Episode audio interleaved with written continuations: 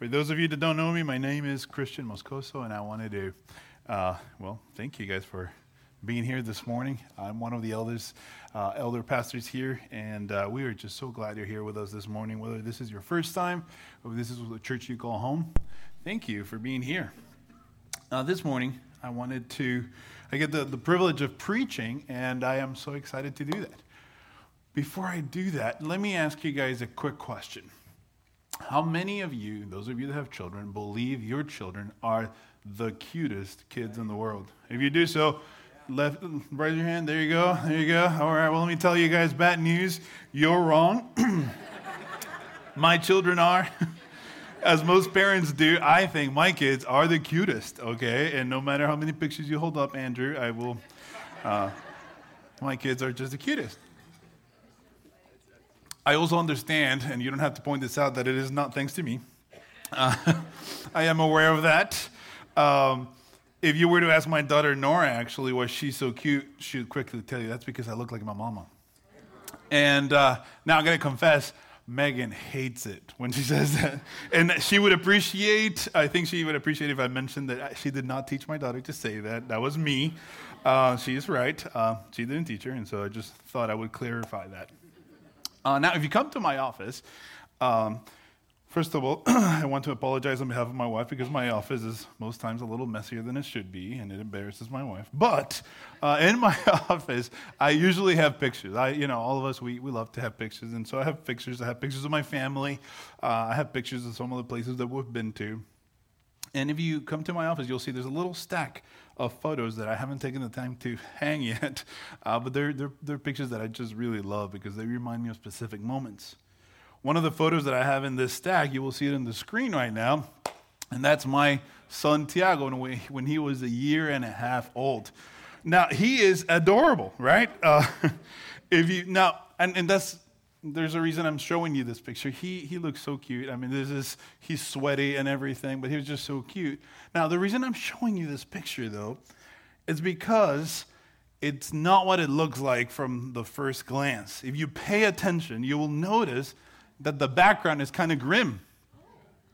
If you zoom into the photo, uh, it's, you see right here, uh, you'll notice that in the background, there's a stack of skulls we took this photo, and you can take it down. I don't know that we need to be looking at that, but we took this photo in, uh, um, in one of the sites of what is famously known as the killing fields in Phnom Penh, Cambodia.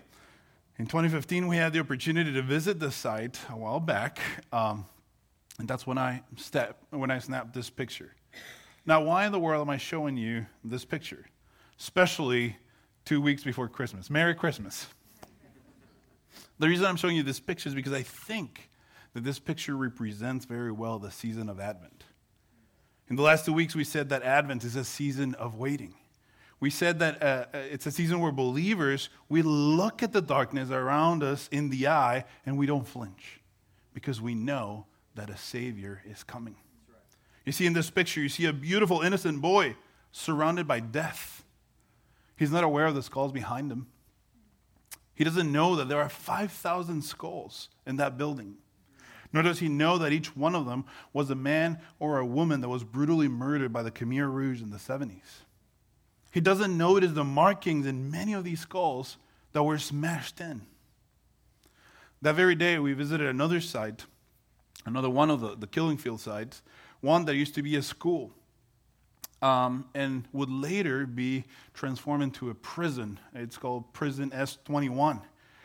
That school would later be used as a place of death and torture. In this school, as you walk through it, you see the pictures of the many people who were murdered in that place. Very systematically, the Khmer Rouge, every time they brought someone to that place, they would take a picture of them, they would come up with a file, they would uh, interview them in detail, they would torture them, and then they would dispose of them. As you walk through it, like I said, you see the walls plastered with the pictures of the many people that died in that school.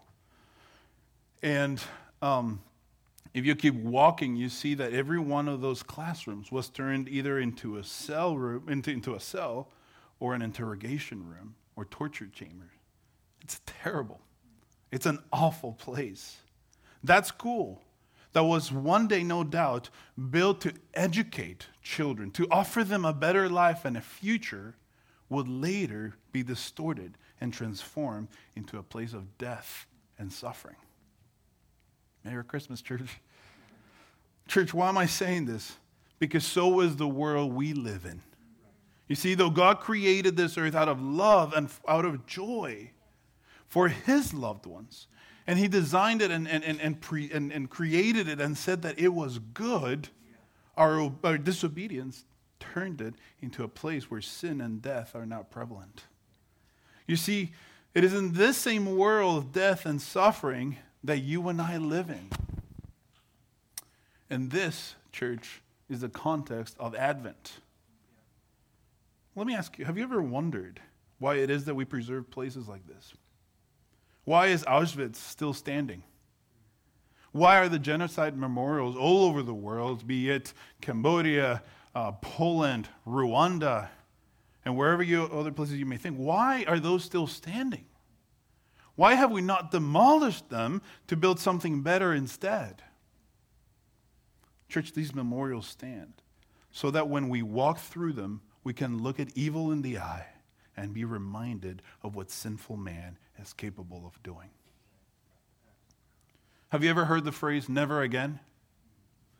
This sentence is often used in the context of genocide, isn't it? It can be traced back to 1927 to a poem called, to a poem called Masada.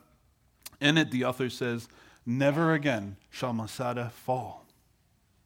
It would be later popularized in the aftermath of World War II and the Holocaust uh, to lament genocide against the Jews. We've all heard it, right? Never again. After the war, the, after the war, the world cried, never again. Never again would we allow an atrocity like the one in, nine, in 1939 to 1945 to happen again. Never again will we allow genocide. But then, if you're familiar with history, you, say, you know that this very same saying would be used after the genocide in Cambodia in the 70s, after the genocide in Rwanda of the Tutsis in 1994. We would later use this very saying after 9 11, we would cry out, Never again. And, church, the list is countless. Even today, this very year that we're about to end, we have an ongoing war in Ukraine. There is an active genocide against the Uyghurs in China. There is oppression in Iran. There's persecution of the Rohingya in Myanmar and the tyrannical abuse of the nation of North Korea. Church, in light of all these things, the cry of never again rings hollow, doesn't it? Because it doesn't mean much if we keep doing the same thing over and over and over again. Church, this world of never agains I am describing is not a world long gone. It's not just the world of history books, it's the very same world you and I live in today. Just like in the picture I showed you, we too are surrounded by death. The problem is that we are experts at putting on makeup on the world around us. We decorate it with lights, we decorate it with shiny things, we make it comfortable it makes it very easy to forget how broken the world around us truly is. Advent Church is, uh, is, a church, is a season that has a similar function to these war memorials. It is meant to remind us of the brokenness of the world that we live in. It reminds us that this world is not our home. Right. But it also causes us to worship in thanksgiving for the coming of Jesus Christ on Christmas night. And it causes us to lift our eyes in expectation, knowing that He will come again. That, church, is Advent. Today's the third Sunday of Advent, a season of contradictions. When the tragedy, where the tragedy of the past collides with the promises of a future peace. That is Advent. Today, as we prepare for Christmas, we are going to look at why it was that we needed Emmanuel, God with us to put on flesh, why we needed him to put on flesh, to be born on that Christmas night. We will also see that he actually came. It was not just a promise, but he actually came. And we will look at what he came to accomplish. Fleming Rutledge, a writer, says this. She says, We are not looking backward sentimentally to a baby. We are looking forward to the only one in whom the promise of peace will someday be fulfilled. And, church, in order to do that, this morning we will read a passage. One of those passages uh, that we hear a lot during this season. But to help, to help us truly understand it, I want us to look back once again at the context of where this promise was fulfilled. And for that, I want us to, um, I, want, I want to make my first point, which is this that the promise of a Savior is the anchor that keeps believers grounded in time of difficulty. In the last few months, um, most of you would know we've been going through uh, the books of Samuel. It's been a, a wild ride. Uh, we also talked about God's covenants, and we saw how the story of the Bible is always marching towards deliverance and redemption. At the center of the book of Samuel, of the books of Samuel, in chapter 7 of 2 Samuel, we see a promise that God made David that is known as the covenant with David. We looked at it a couple weeks ago. We keep referring back to it, and the reason we're being so repetitive is because it means so much. In that promise, God promised David that from his offspring a king would come who would establish a throne and his kingdom would be forever. Church, this was not a new promise. You see, God had already made the same promise to Adam and Eve in the garden immediately after the fall. He would later expand on that very promise to Noah right after the flood. The same would be done with Abraham. We, talk, we, we talked about the, the covenant of, with Abraham. And later, he made the same promise to Moses. He, he reminded him that there was a deliverer that was coming immediately after Moses and the people of Israel were delivered from slavery. You see, church, in the middle of brokenness, sin, suffering, and foolishness, God had, has always anchored his people in the hope of the promise of a deliverer, Amen. a savior, a Messiah. Church, the context of God's covenant with man has always been this broken world that we live in. In the new year, though, we will continue with the series in the book of Samuel, in the books of Samuel, and we will see that even though uh, David lived an amazing life, his life would still be filled with sin, with bad decisions, and with suffering. This great king, a man that God himself describes as, as, as a man after God's own heart, would one day commit grave moral failure. Spoiler alert, we'll get there, okay? David will fail. He would not only fail with, with Bathsheba, he would also fail as a father. He would one day see one of his own children, one of his, son, one of his sons, abuse his daughter. He would fail as a father. He would one day grieve the death of this very son that tried to usurp his, his, his throne and to kill him. David, in the end, would die in weakness and he would leave behind a very dysfunctional family. You see, church, David's highs were very high, they were huge, but his lows were also very low. And yet, this is the man that God would choose to make a covenant with. This broken man, this foolish man, God chose to make a covenant that we're still talking about today, thousands of years later. The question is why? Why David? Why this broken man? You see, God's mercy does not depend on human virtue. God's promise came to David not because he deserved it. God didn't wait for David to sort out his life and to pull himself together. This church, the brokenness of David's life, was the context of God's covenant. God made a promise to David not because of who he was, but despite of who he was. Right. And church, the same is true of you and me. Yes. You see, every human religion depends on the ability of man to earn his salvation. Every other religion believes that man has the ability to tip the scales in his favor, whether through good works or through paying off a god or deity. Every other religion tells you you can save yourself. Christianity, on the other hand, tells us what we already know to be true deep in our hearts. And it's the fact that we are utterly unable to make ourselves good. We are utterly unable to save ourselves. John Stott puts it this way he says, Christians are not utopians. Although we know the transforming power of the gospel and the wholesome effects of Christian salt and light, we also know that evil is ingrained in human nature and human society. Church, as Christians, we're not utopians. So if you're here this morning wanting to know Jesus, but you feel like you're not good enough, if you feel like a hypocrite just sitting down there in church on a Sunday morning, let me tell you, that's not as bad news, or that's not the bad news that you think it is. Because in the end, you're actually correct. You're not good enough. And that's good news. Because you see, when it comes to Christ, all you and I bring to the table is our need, our need of a Savior. And that is enough. And He will take that and He will save us and deliver us. You see, after David, many kings would come to take his place, and each one of them would fail miserably. And yet, God in his mercy would send his prophets time after time to call his people back to himself. Eventually, in their time of need, the people of God will come back to him. A remnant of his people would confess their sin, and they would confess their need of a Savior. They, as a people, would cry out, Never again they would repent. They would come back to the Lord and say, Never again. Only to turn their backs to Him, on Him, time after time.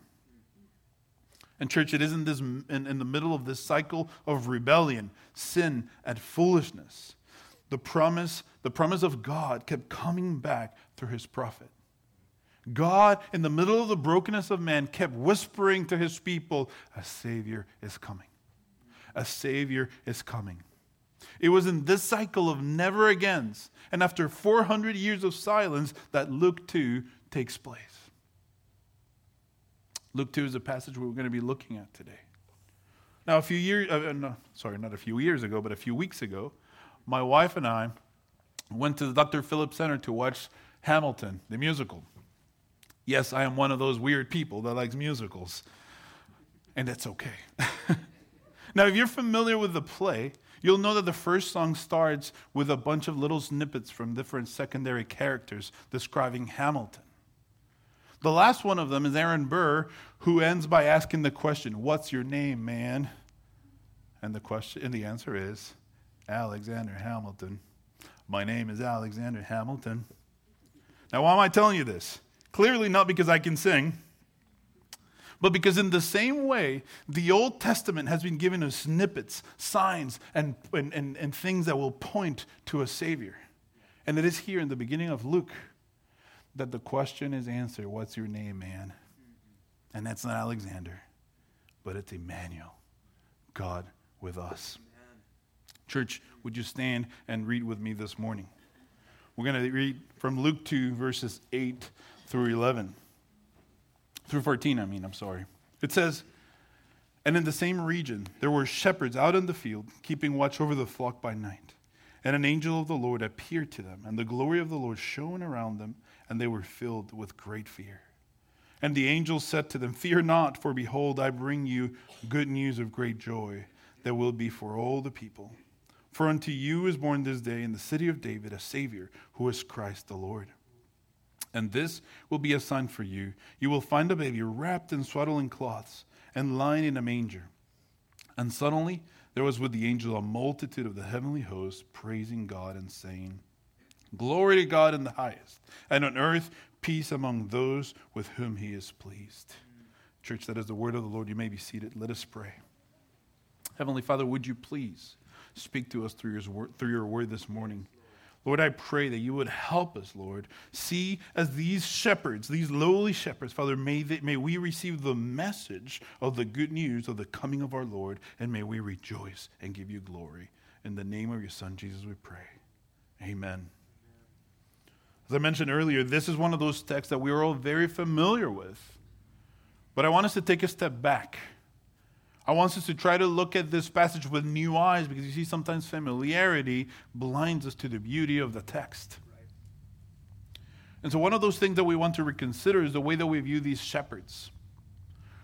if you are like me, when you hear these shepherds, maybe the first thing that comes to mind is the cute kids from the Christmas pageant, right?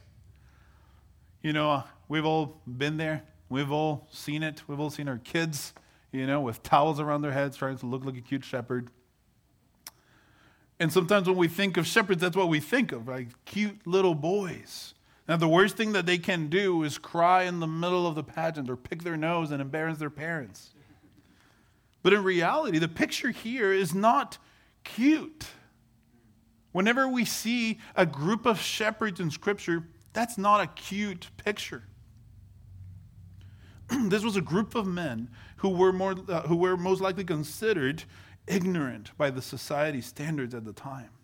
So much so that their testimony wouldn't be accepted in a court of law because they were considered untrustworthy. You see, shepherds were looked down on. Shepherds were not accepted in society. People looked down on them. They thought they're not worthy. Now, we don't know what these shepherds were doing that night. But I've been around men enough to know that as a group of unregenerate men, they were probably not singing carols or reading poetry. Who knows what they were doing? Who knows what they were talking about? Who knows what kind of conversation the angel interrupted? But we know from the passage that outside Jesus' family, his immediate family, these men, these lowly men, unworthy men, were the first to hear of the birth of Christ. And this church is a sign of God's grace. That he would choose the lowliest of the low to announce the great news of great joy. You see, Jesus himself would later say that he did not come for the righteous, but for the sinners. He didn't come for those who think are healthy, but for those who know are sick and in need of help.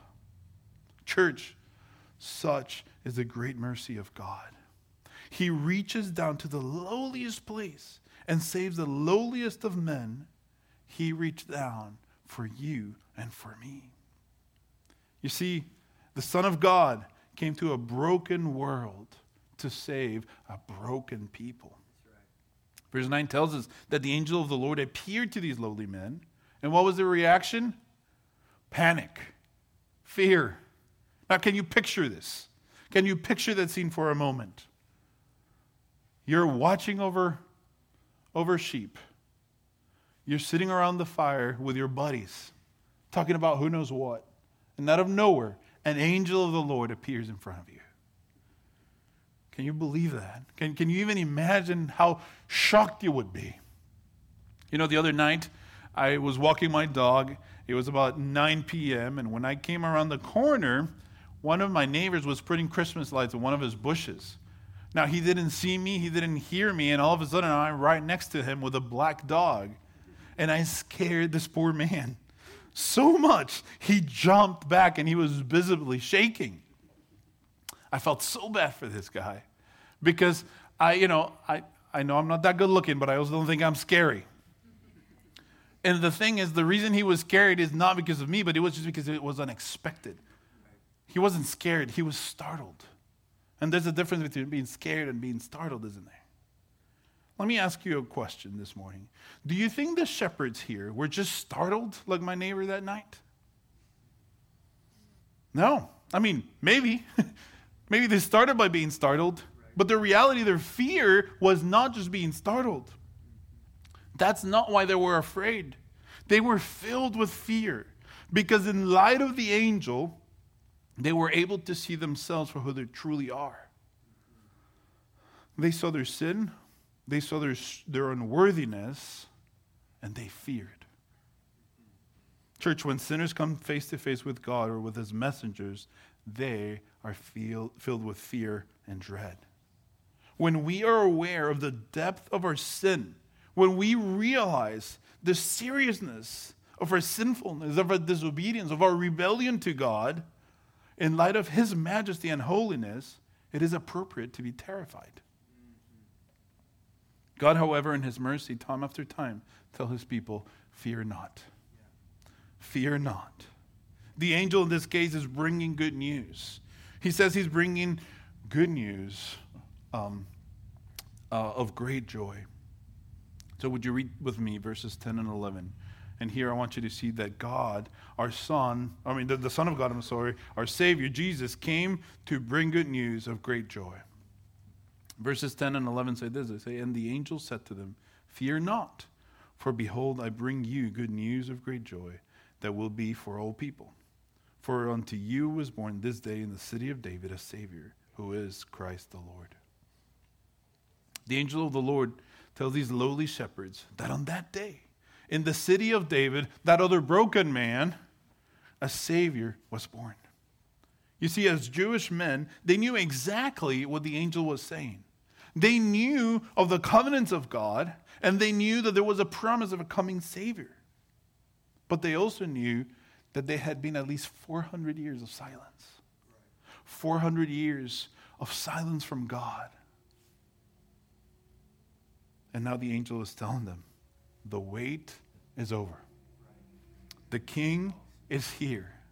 The Savior, the Messiah, is here. Now, let me ask you a question Why is this so significant? And even if it was great news of great joy for these shepherds, how is this good news for you and for me? What in the world is the good news that the angel is talking about? And in order to answer this question, I'd love for us to go to the book of Zephaniah. This was a book that was written more than 600 years before the coming of Christ, and yet Zephaniah will tell us, and he will help us this morning understand the good news of great joy that the angels are talking about. So, would you go with me to Zephaniah chapter 3? By the way, it's okay to look at your index if you're looking for it. It's a little book in the middle of a bunch of little books, and so it's okay. Zephaniah 3 says this. it says, now I want you, as we read it, I want you to pay attention of the things that Zephaniah is telling us that the Savior will do. It says this in verse 14 Sing aloud, of the, O daughter of Zion. Um, shout, O Israel, rejoice and exult with all your heart, O daughter of Jerusalem. The Lord has taken away the judgments against you, He has cleared away your enemies. The King of Israel, the Lord, is in your midst, and you shall never again fear evil. On that day it shall be said to Jerusalem, Fear not, O Zion, let not your hands grow weak. The Lord your God is in your midst, a mighty one who will save. He will rejoice over you with gladness. He will quiet you by his love. He will exult over you with loud singing.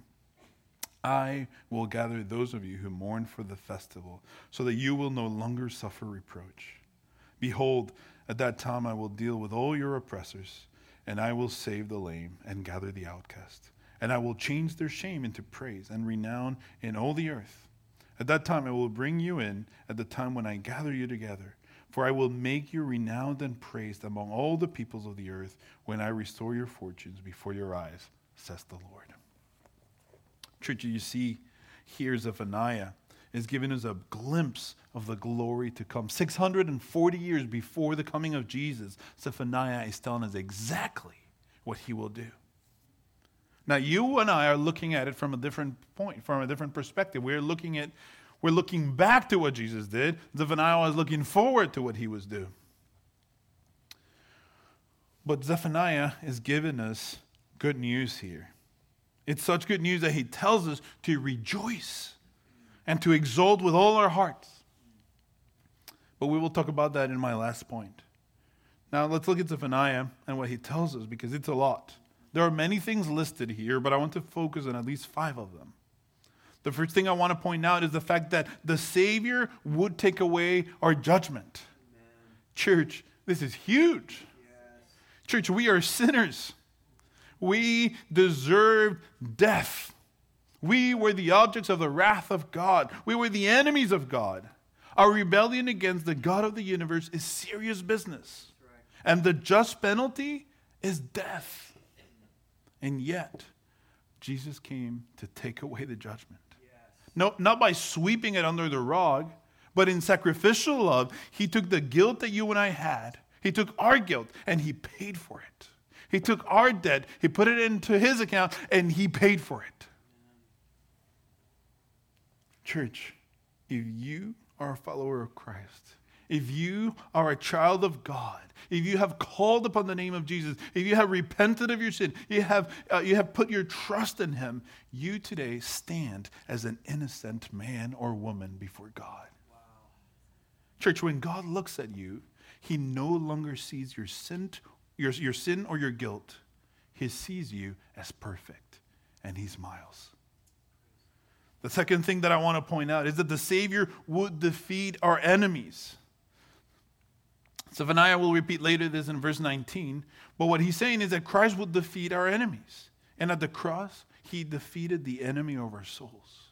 At the cross, Jesus crushed the snake's head and freed us from slavery to sin. Church, we are no longer slaves. We are no longer guilty. Christ has delivered us from the bonds of sin, and he has made us new creatures. Number three, in verse 15. The third part of verse uh, 15 tells us that, that the Savior is now with us. He says this in, uh, in, in, in, verse 15. It says, The Savior, I mean, the Lord is in your midst. And, church, this too is huge. Because up until the cross, the presence of God had been limited to the temple. From the beginning, God had made it clear, though, that He wanted to dwell with His people. But on that Christmas night, God put on flesh. He became incarnate and he came down to us. And, church, that is huge. Church, that baby that was born on Christmas night, his name is Jesus, Emmanuel, God with us. And because God is with us, Zephaniah, Zephaniah tells us that we should never again fear. Number four, the Savior would delight in us. And this is so counterintuitive, isn't it? Verse 17 tells us that God will rejoice over us with gladness and he will quiet us with his love. Church, if I'm honest with you, there's moments where I don't believe this. There are moments when I'm tempted to believe that God merely tolerates me. He kind of accepts me because he's God and he has to. But that's not what Zephaniah is telling us. He's telling us that He rejoices over us with gladness. You've heard me say this before, but I once heard someone say that the deepest desire of the human heart is to be seen, to be completely forgiven, and to be still wanted. You see, you and I, deep inside of us, we desire to be loved. But not just loved, we desire to be loved but to be truly known as well. We want to be known and still loved. That is precisely what the text is saying about Jesus. Jesus doesn't just put up with us, He delights in us. Dane Ortlund says the gospel offers us not only legal exoneration, inviolably precious truth, it also sweeps us into Christ's very heart. You see, our salvation is not a transaction, it is an intimate demonstration of God's love for us. Michael Reeves says that Jesus is not a reluctant Savior, but one who delights in showing His mercy. Have you thought about that? That He's no grumpy God, maybe kind of forgiving you. He delights in showing you grace, He delights in giving you mercy. Now, let me ask you, church, do you believe this? Is this the Jesus that you believe in?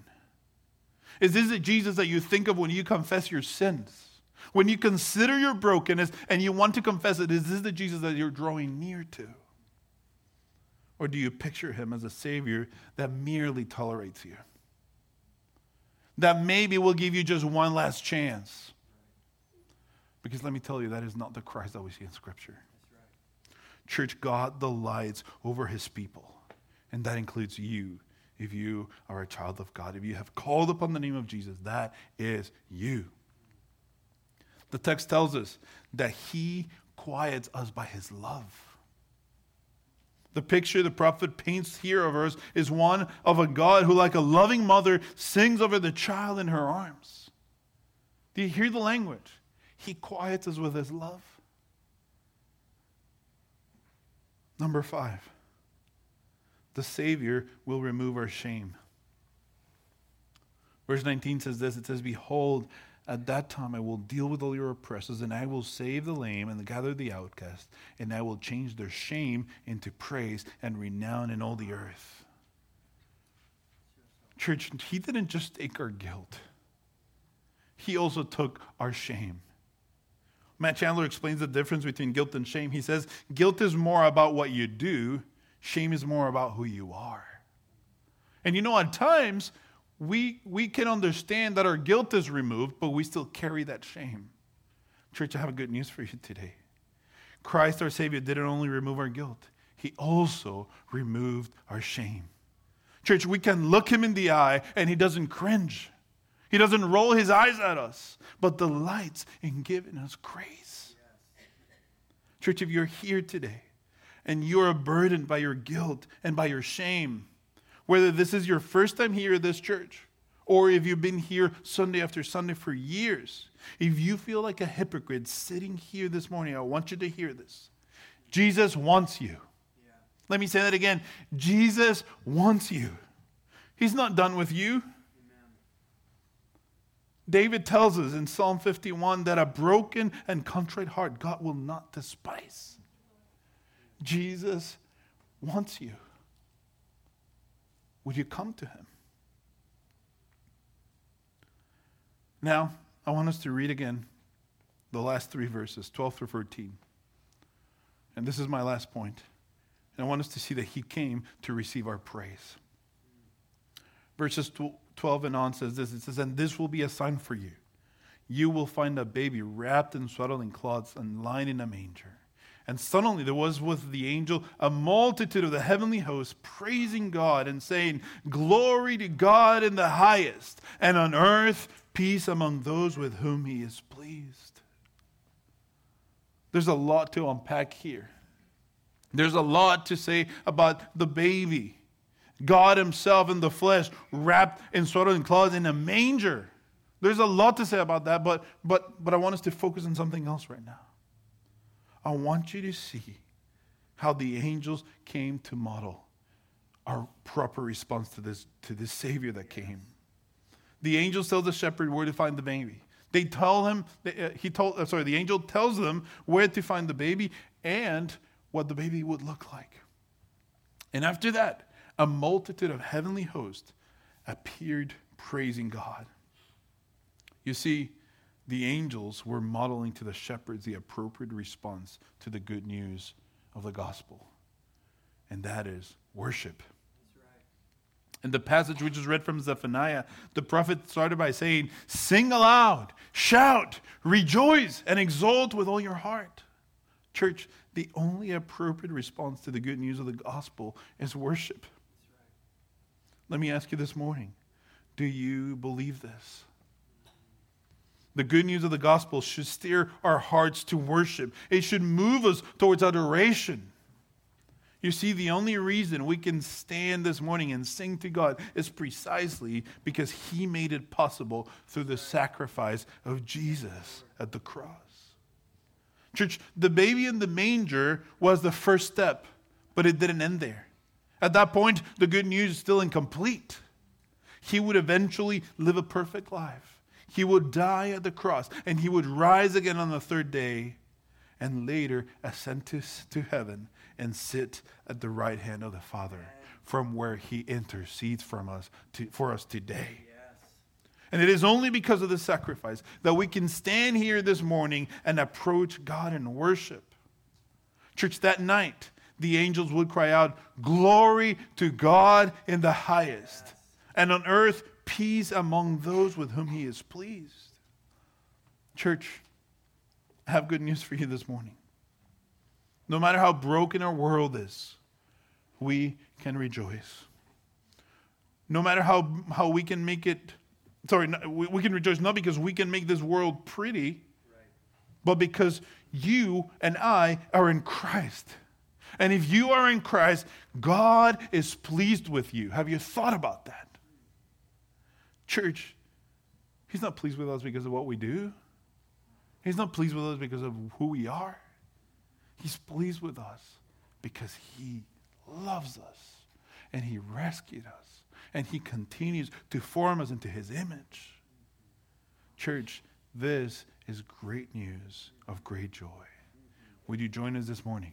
Would you stand with us as we respond to the word in worship, as we sing about the glory of Christ this morning?